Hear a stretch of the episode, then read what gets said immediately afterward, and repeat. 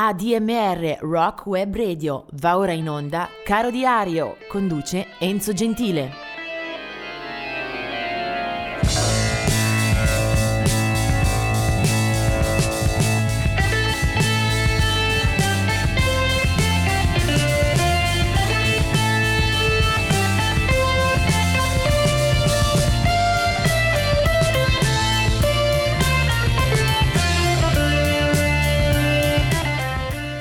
Il 19 aprile ci ricorda che eh, è l'anniversario della scomparsa di Livon Helm che muore in quella giornata dell'anno 2012. Livon Helm eh, noto per tante collaborazioni, per tante apparizioni discografiche, ma soprattutto per essere stato una delle colonne del gruppo The Band eh, insieme a Robbie Robertson, Garth Hudson e altri. Vediamo invece quali sono i compleanni gli anniversari di nascita. Nel 1942 eh, nasceva Alan Price eh, degli Animals, nel 1946 Tim Curry e andando ancora indietro è del 1928, 19 aprile appunto, Alexis Corner, uno dei eh, grandi padri del blues bianco, uno di coloro che hanno messo eh, una pietra importante nella storia del eh, blues d'oltremanica. Alexis Corner che ha lavorato tantissimo fino ai primi anni Ottanta quando poi eh, scompare prematuramente.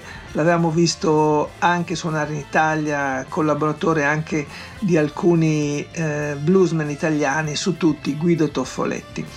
Ma eh, il personaggio che mi preme eh, ricordare in questo caso era nato mille, nel 1947, 19 aprile appunto, ed è Mark Wallman.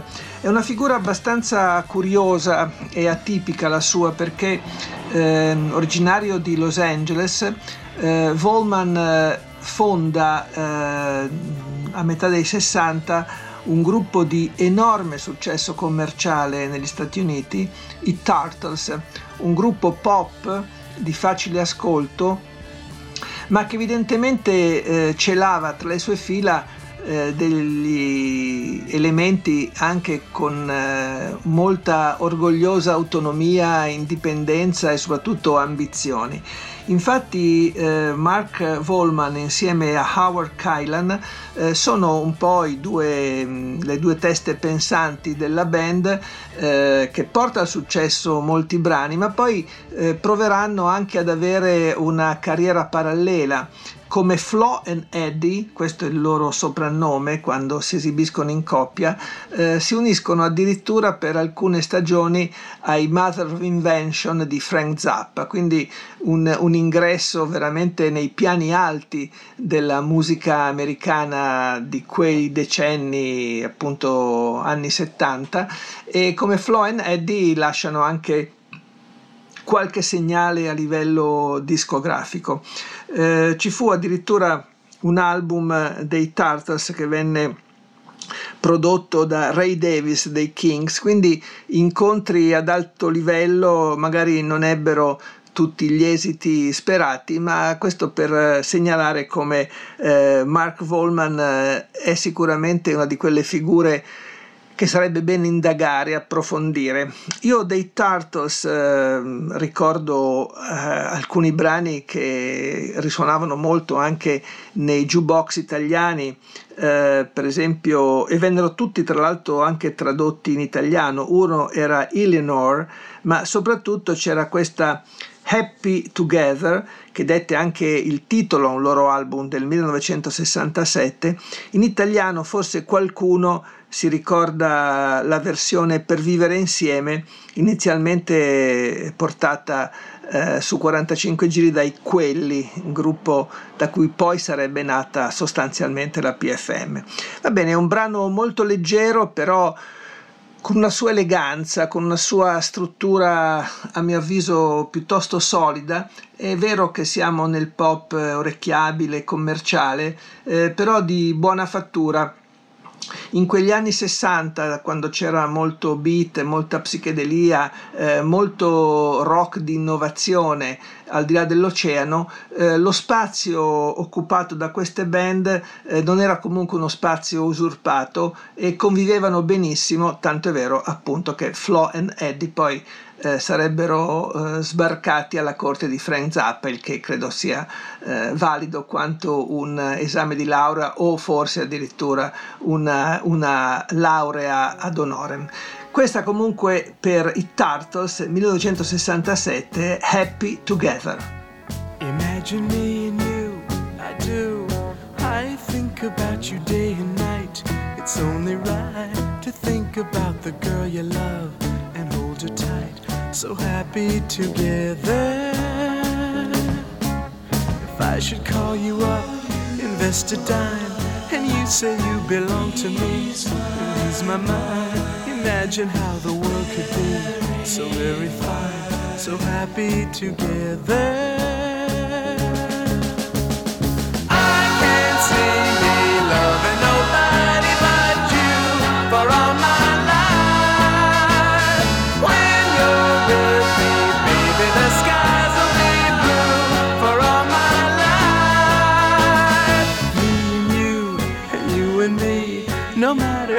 tossed the dice. It had to be. The only one for me is you, and you for me. So happy together.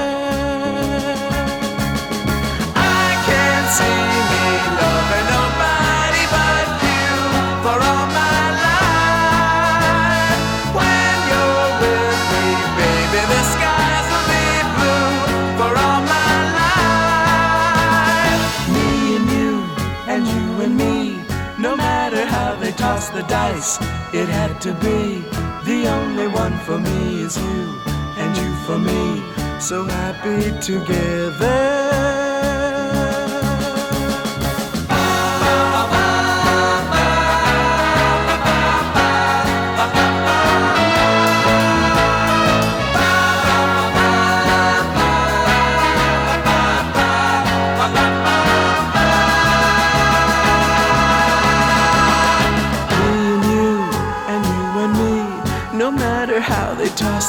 The dice, it had to be. The only one for me is you, and you for me. So happy together, so happy together. And how is the weather? So happy together, we're happy together. So happy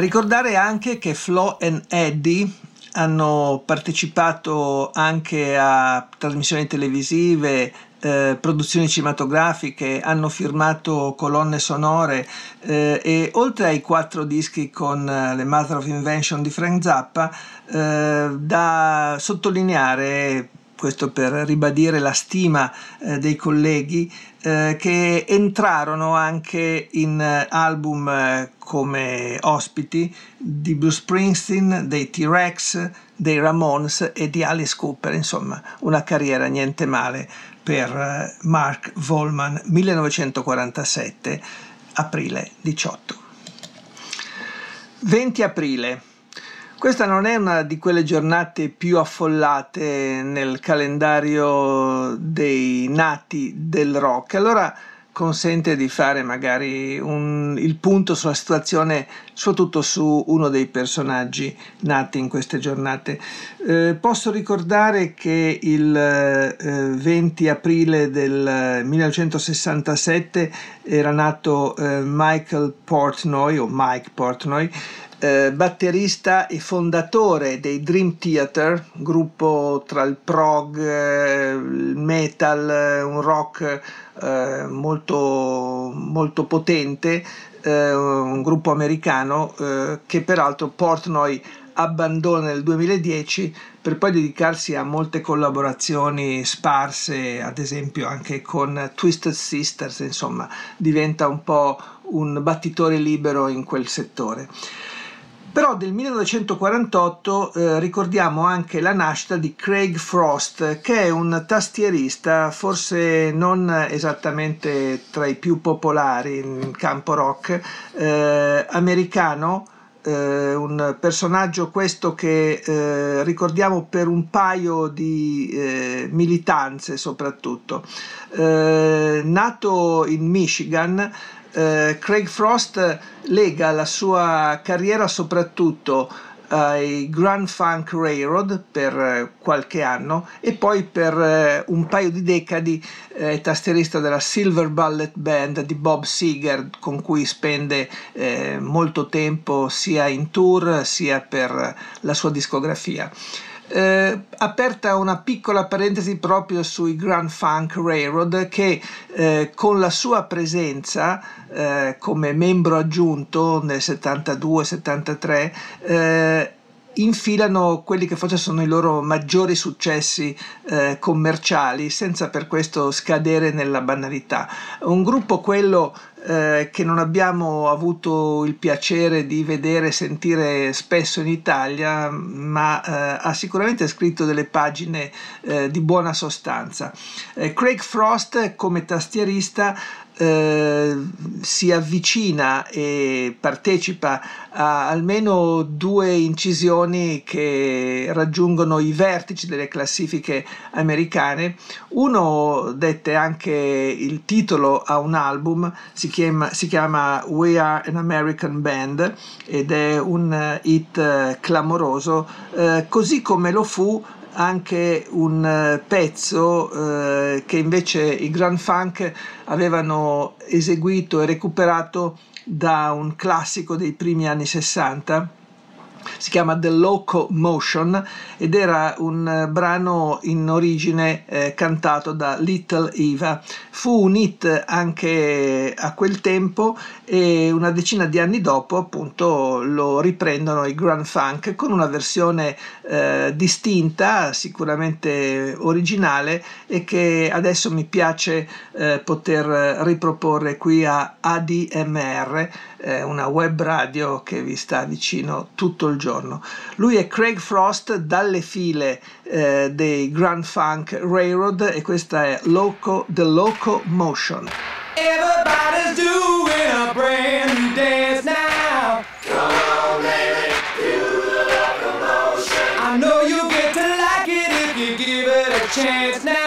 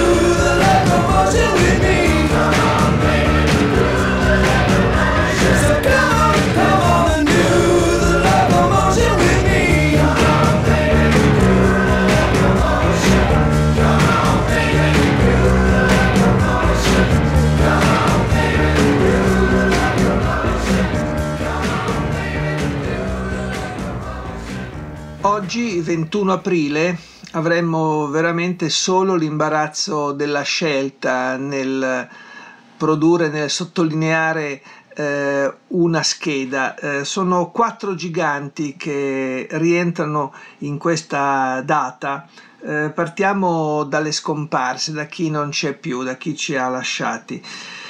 Nel 1978, il 21 aprile, eh, muore Sandy Denny, una cantautrice, una vocalist britannica eh, molto nota e molto apprezzata in campo folk rock, eh, prima dalle file dei Fairport Convention e poi anche per alcuni eh, apprezzatissimi album a proprio nome. Eh, Sandy Denny muore nel 1978. Lo stesso giorno, ma del 2016, invece è la fine di Prince, eh, il grande genietto di Minneapolis, una carriera folgorante fin da fine anni 70 con eh, moltissimi progetti a proprio nome, poi anche eh, marchiati con eh, simboli e con sigle per sfuggire alla tirannia, così diceva lui, dei discografici. Eh, Prince era soprattutto un eh, produttore, un multistrumentista, un autore, un compositore, eh, realizzò anche tre film eh, come regista e naturalmente con le colonne sonore eh, al riguardo su tutti Purple Rain, un vero e proprio capolavoro.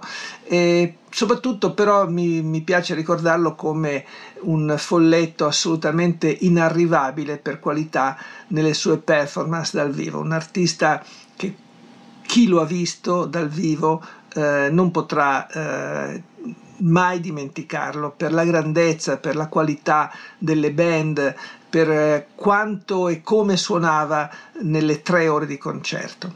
Prince se ne va nel 2016. Eh, Vediamo i nati. 21 aprile 1959 Robert Smith dei Cure, un altro personaggio enorme, eh, il profilo naturalmente diverso, qui siamo in un ambito di rock eh, scuro, eh, per certi versi in qualche fase anche un po' decadente, però una qualità eh, da leader dei Cure eh, assolutamente eh, elevatissima, un'altra discografia ricca di episodi e anche di album molto molto qualitativi.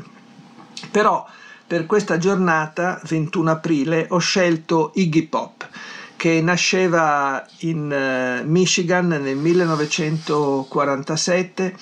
Iggy Pop ha avuto una storia uh, musicale imprescindibile per uh, il nostro mondo della cultura rock, prima con gli Stooges, poi come solista a proprio nome, eh, inanellando anche eh, collaborazioni di altissimo profilo. Eh, anche lui ha frequentato il cinema, è stato oggetto di grande interesse eh, da parte di registi, eh, di scrittori, di intellettuali. Eh, lo troviamo in diverse forme, in diverse colonne sonore, ma soprattutto anche in questo caso la sua potenza, la sua statura l'aveva espressa soprattutto dal vivo. Ci sono eh, pellicole che hanno recuperato le vecchie performance degli Stooges, eh, veramente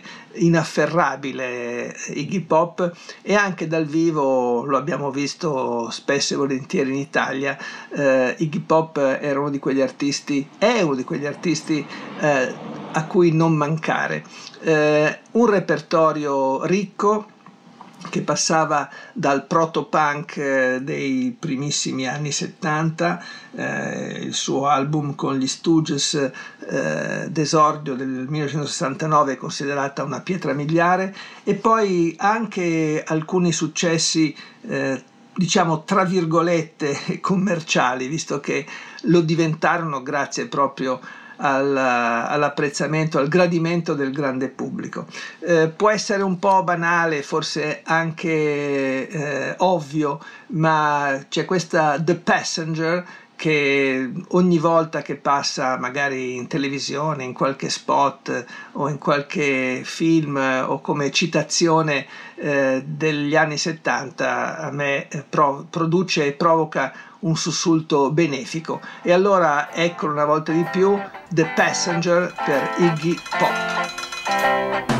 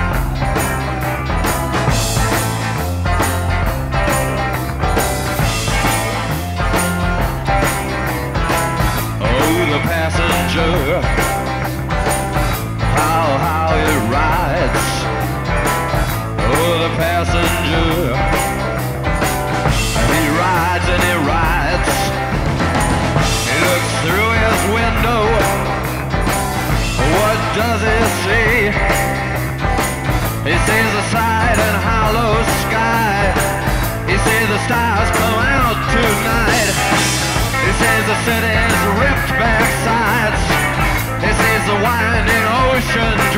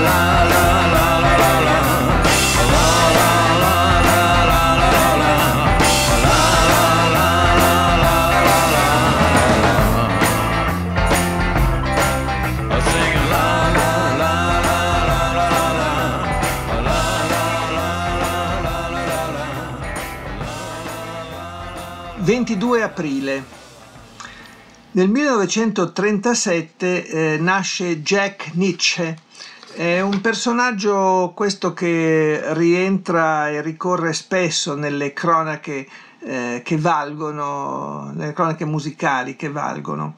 Era nato a Chicago e come Jack Nietzsche lo troviamo a capo di molte colonne sonore, eh, scrisse musiche per tanti film, in particolare vincendo poi l'Oscar per la migliore colonna sonora grazie al film eh, Qualcuno eh, volò sul nido del cuculo, eh, con il celeberrima parte di protagonista affidata a Jack Nicholson.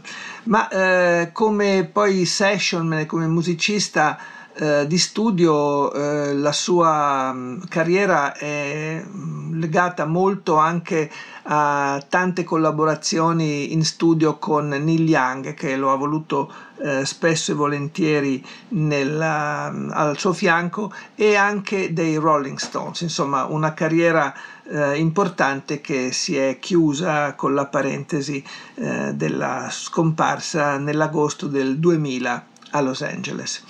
Eh, un altro personaggio di chiara fama eh, nato nel, il 22 aprile, è Peter Frampton, 1950. Peter Frampton, un chitarrista eh, molto molto noto, eh, ha colto il maggior successo con un doppio live che ha venduto vagonate di dischi a milioni, era Frampton Comes Alive negli anni 70 fu un cult, eh, poi si è mantenuto con una buona linea di volo, ad esempio lo abbiamo ritrovato anche nella All Star Band insieme a Ringo Starr in diverse edizioni in giro per il mondo. Ma il personaggio a cui eh, mi piace dedicare anche una canzone oggi è Richie Evans eh, che muore il 22 aprile del 2013.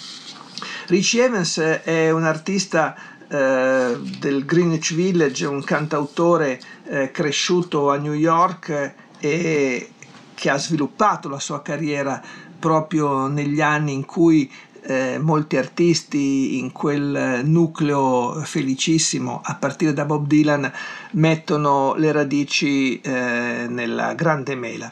Eh, Richie Evans non era forse il più bravo di tutti, eh, ma aveva una sua personalità, aveva sua, uh, un suo ottimo carattere, un suo temperamento uh, dal vivo, aveva fatto anche diversi album a partire dal 1965 fino a quando esploderà grazie alla partecipazione al Festival di Woodstock.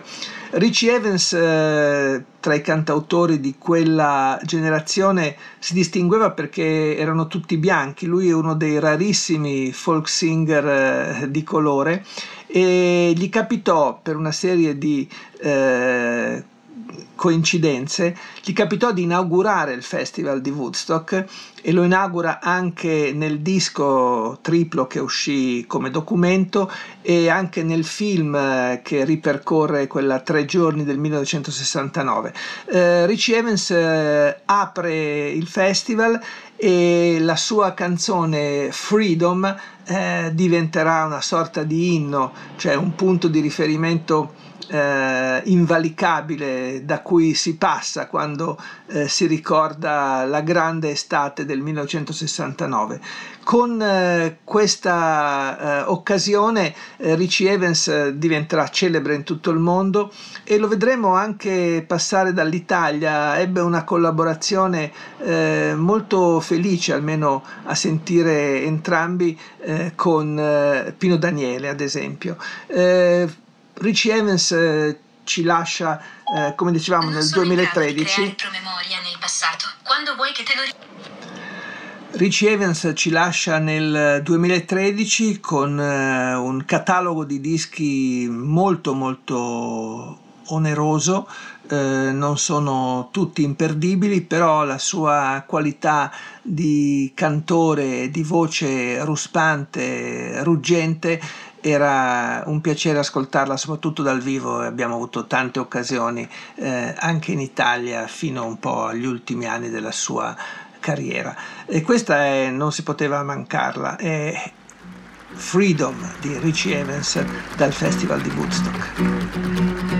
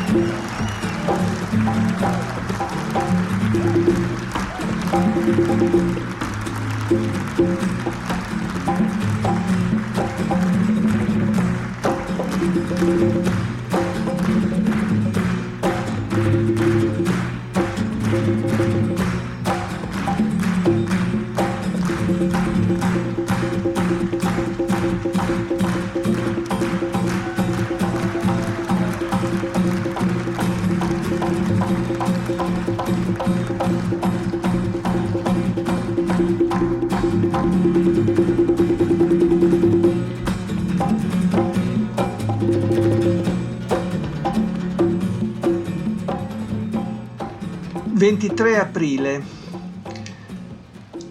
I miei appunti, la mia agenda racconta di un paio di scomparse eccellenti. Una è quella di Johnny Thunders nel 1991. Johnny Thunders che muore a soli 39 anni per una overdose. Eh, Johnny Thunders eh, che si chiamava in effetti John Anthony Ginzale, newyorkese, era stato parte dirigente prima dei New York Dolls e poi fondatore anche degli Heartbreakers, eh, un'area tra il punk, tra il rock eh, metropolitano in arrivo appunto da New York con eh, alcune prove, alcune eh, pubblicazioni discografiche che lasciano il segno in quel campo. Poi nel 2013 muore Bob Brotzman, un uh, raffinatissimo chitarrista acustico che si occupava di tante aree, eh, compreso la musica havaiana, il blues, eh, il country, mh, mm, ma sono definizioni forse un po' troppo superficiali per un artista che aveva un uh, magic touch, un tocco veramente magico sulla chitarra e lo aveva espresso a più riprese e anche in più direzioni. Molto ampia la sua discografia, sempre di altissimo livello. Tra i nati invece nel 1952 eh, trovo Narada Michael Walden eh, che è stato un produttore e un musicista comunque molto eh, affermato e poi Steve Clark nel 1960 Steve Clark dei Def Leppard. Ma l'artista eh, centrale per questa giornata è eh, senz'altro Roy Orbison che nasce in Texas eh, il 23 aprile 1936. Eh, Roy Orbison, eh, un look eh, celeberrimo con i suoi occhialoni scuri e il suo viso eh, tondo, sorridente, eh, è un artista che lascia una firma importante nel campo del, del rock e dagli anni 50 in poi lo troviamo spesso e volentieri in posizioni eh, importanti, sia di classifica sia per quanto riguarda la qualità della sua discografia. Eh, ci sono tanti dischi che si ricordano, per esempio un brano come Pretty Woman che offre anche lo spunto per eh, un film con Richard Gere e Julia Roberts, quella Pretty Woman di cui appunto cantava eh, Roy Orbison. Eh, poi ci sono tanti altri singoli che negli anni 60 e 70 comunque eh, contraddistinguono la sua produzione. Eh, c'è poi un momento, secondo me, felicissimo con eh, un super gruppo, eh, i Traveling Wilburys, che ehm, nella seconda metà degli anni 80 pubblicano eh, due album eh, come Traveling Wilburys, mm, ma lì riconosciamo eh, cinque personaggi eh, illustri e di primissimo piano. Uno è Roy Orbison e con lui sono Bob Dylan, George Harrison, Jeff Lynne e Tom Petty. Eh, la loro carriera è breve ma eh, non dimenticata. Roy Orbison viene anche rilanciato da questa, da questa esperienza e nel 1900 88, poco prima eh, di morire per un attacco di cuore, eh, registra quello che poi sarà il suo successo postumo, un album Mystery Girl che era già stato completato e che conteneva tra gli altri un singolo eh, che è ancora molto divertente, molto gradevole eh, riascoltare. Lui è Roy Orbison e questo è You Got It.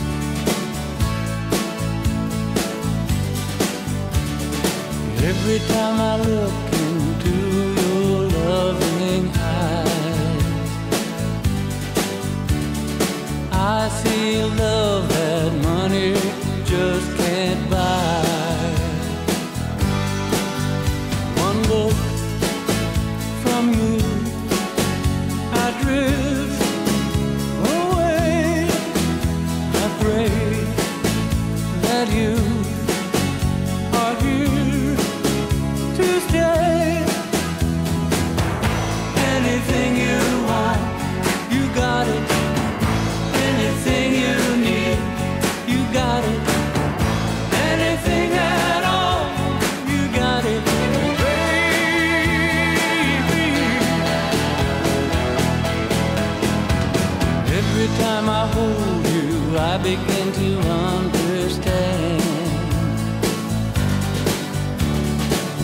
Everything about you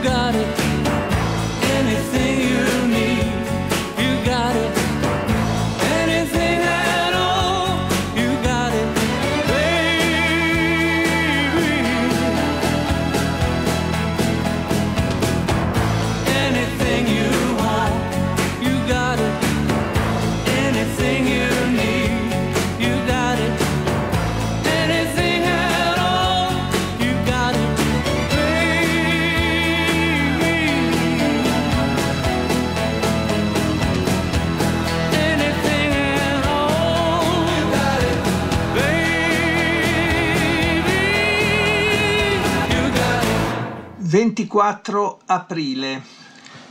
Oggi è il giorno in cui si ricorda la figura di un eh, grande protagonista del blues, del movimento chicagoano del blues, Otis Spann, un eh, eccellente pianista ma anche eh, autore di molti album a proprio nome. Eh, già dalla fine degli anni 50 lo troviamo in alcune incisioni che lasceranno il segno insieme a Chuck Berry, a Jolly Hooker, Howlin' Wolf, eh, Muddy Waters, eh, insomma è uno di quelli che eh, c'è spesso e volentieri, poi affiancherà anche eh, i Fleetwood Mac nel famoso Fleetwood Mac in Chicago 1969 che è una poi delle sue ultime prove visto che Otis Spann morirà poi per un tumore nel 1970 sempre a Chicago. Eh, tra i nati invece eh, vorrei ricordare le figure di Glenn Cornick 1947, lui è stato a lungo uno dei membri eh, principali eh, dei Jethro Tull, naturalmente sempre all'ombra di Ian Anderson, e poi di Captain Sensible 1954 era stato invece uno dei membri dei Damned, una delle formazioni del primo punk punk britannico, poi ebbe anche una discreta carriera a proprio nome come, come solista. Ma l'artista che preferisco eh, commemorare, tra virgolette, naturalmente in questa sede è Doug Clifford, 1955, nato 1945, nato a Palo Alto in California. Uh, Doug Clifford è stato nella formazione uh, base dei Creedence Clearwater Revival, uno dei magnifici quattro che a fine anni 60 hanno rischiarato il cielo della musica americana. Eh, Doug Clifford è un batterista, quindi diciamo che non ha firmato quei pezzi, ma secondo me c'è la sua impronta spesso e volentieri nel sound dei Credence, dove tutti e quattro eh, i personaggi erano fondamentali. Era un'alchimia perfetta la loro, quella che intercorreva eh, tra i vari musicisti. Eh, in questo caso c'è un pezzo ruvido, velocissimo, di quelli che lascia senza respiro che rientra in quell'album Cosmos Factory eh, che prendeva il nome proprio eh, da, dal, dal, soprannome, scusate il gioco di parole, prendeva il titolo dal soprannome di eh, Doug Clifford che era Cosmos, eh, così veniva chiamato dai suoi amici e quello era un po' il laboratorio della band. Infatti Cosmos Factory va a indicare un album secondo me eccellente, ma non potrei trovarne uno brutto nei Credence. Eh, questo brano appunto veloce, sono due minuti ma di quelli che mettono un'energia straordinaria, mettono le ali ai piedi, immagino anche per chi li suona, sicuramente per chi li ascolta, sono i Creedence Clearwater Revival di Doug Clifford e questa è Traveling Band.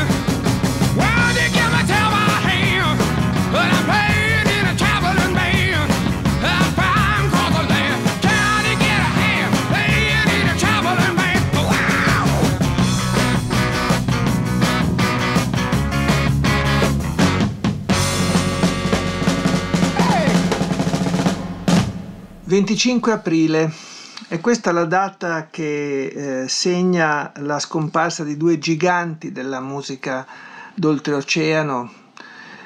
Negli Stati Uniti si ricorda che nascono in quella giornata Albert King 1923 Albert King eh, chitarrista insigne una delle massime influenze del eh, blues eh, in generale della musica nera eh, ha inciso infatti anche per etichette come la Stax eh, o come la Atlantic eh, o come la Tomato, la Rhino che effettivamente avevano allargato lo sguardo rispetto al blues puro da cui peraltro eh, Albert King eh, proveniva. Una, uno dei chitarristi che ha influenzato maggiormente la generazione dei vari Eric Clapton, Stevie Ray Vaughan, Robert Cray, citato spesso e volentieri anche da Jimi Hendrix, eh, Albert King, un gigante del blues. Eh, nel 1933 sempre il 25 aprile, nasce invece Jerry Leiber che insieme al collega Stoller ha siglato, ha firmato tantissimi successi, tantissime canzoni della grande produzione, della grande discografia americana dagli anni eh, 50 in poi. Leiber e Stoller è un binomio da cui eh, non si può eh, rinunciare se vogliamo ascoltare eh, la musica americana che ha fatto la storia eh, degli ultimi 60-70 anni. E ancora, eh, vediamo invece i nati. Nel 1958 eh, nasce Fish, il cantante dei Marillion, il gigantesco leader dei Marillion che poi eh, farà effettivamente anche una lunga e proficua eh, carriera nel mondo solista eh, per coloro che amano il prog e certe atmosfere eh, d'oltremanica, ecco, Fish eh, è rimasto a lungo un eh, punto di, di, di riguardo. Eh, ma soprattutto vorrei ricordare Stu Cook. Eh, già ieri avevamo parlato dei Creedence Clearwater Revival, ma secondo me di questa band non ce n'è mai abbastanza. Allora ecco un eh, richiamo anche al bassista eh, Stu Cook, eh, californiano, nato appunto il 25 aprile del 1945 eh, tra l'altro una persona tra virgolette di cultura, è laureato in giurisprudenza. Eh, Stu Cook eh, incontra John Fogerty eh, già a fine anni 50 e poi con gli amici dell'epoca eh, fonderà i Creedence Clearwater Revival nel 67. È bassista, eh, uno di quegli elementi che secondo me danno la solidità e danno proprio la robustezza eh, riconoscibilissima, inconfondibile dei Creedence Clearwater Revival eh, sono insieme a John Fogerty dal 67 fino al 73 quando esce quando si sciolgono sostanzialmente e quando eh, John Fogerty decide di andare per conto proprio. Eh, l'ultimo album come Creedence Clearwater Revival è del 72 si chiama Mardi Gras. A quel punto Tom Fogerty ha già lasciato la formazione, rimangono quindi in tre, eh, John Fogerty, Doug Clifford che faceva il compleanno ieri e appunto Stu Cook, il quale viene anche investito eh, dal leader John eh, dell'impegno, della responsabilità di scrivere dei brani, eh, non è proprio il suo mestiere, firmerà alcuni pezzi, uno è il retro di un 45 giri che però portava sul lato A l'ultimo grande pezzo dei Credence e questo ho scelto di ascoltare. Poi eh, Stu Cook ha avuto ancora attività musicali, un po' con una band che eh, riproponeva le cover dei Credence, eh, è stato anche tra le file del gruppo che accompagnava Rocky Erickson, ma insomma eh, i suoi anni d'oro sono quelli proprio tra fine anni 60 e primi anni 70. Questo eh, brano è il lato A del 45 giri di cui Stu Cook comunque firma, eh, si chiamava Door to Door, ma quella che ascoltiamo è Sweet Hitchhiker, Creedence Clearwater Revival.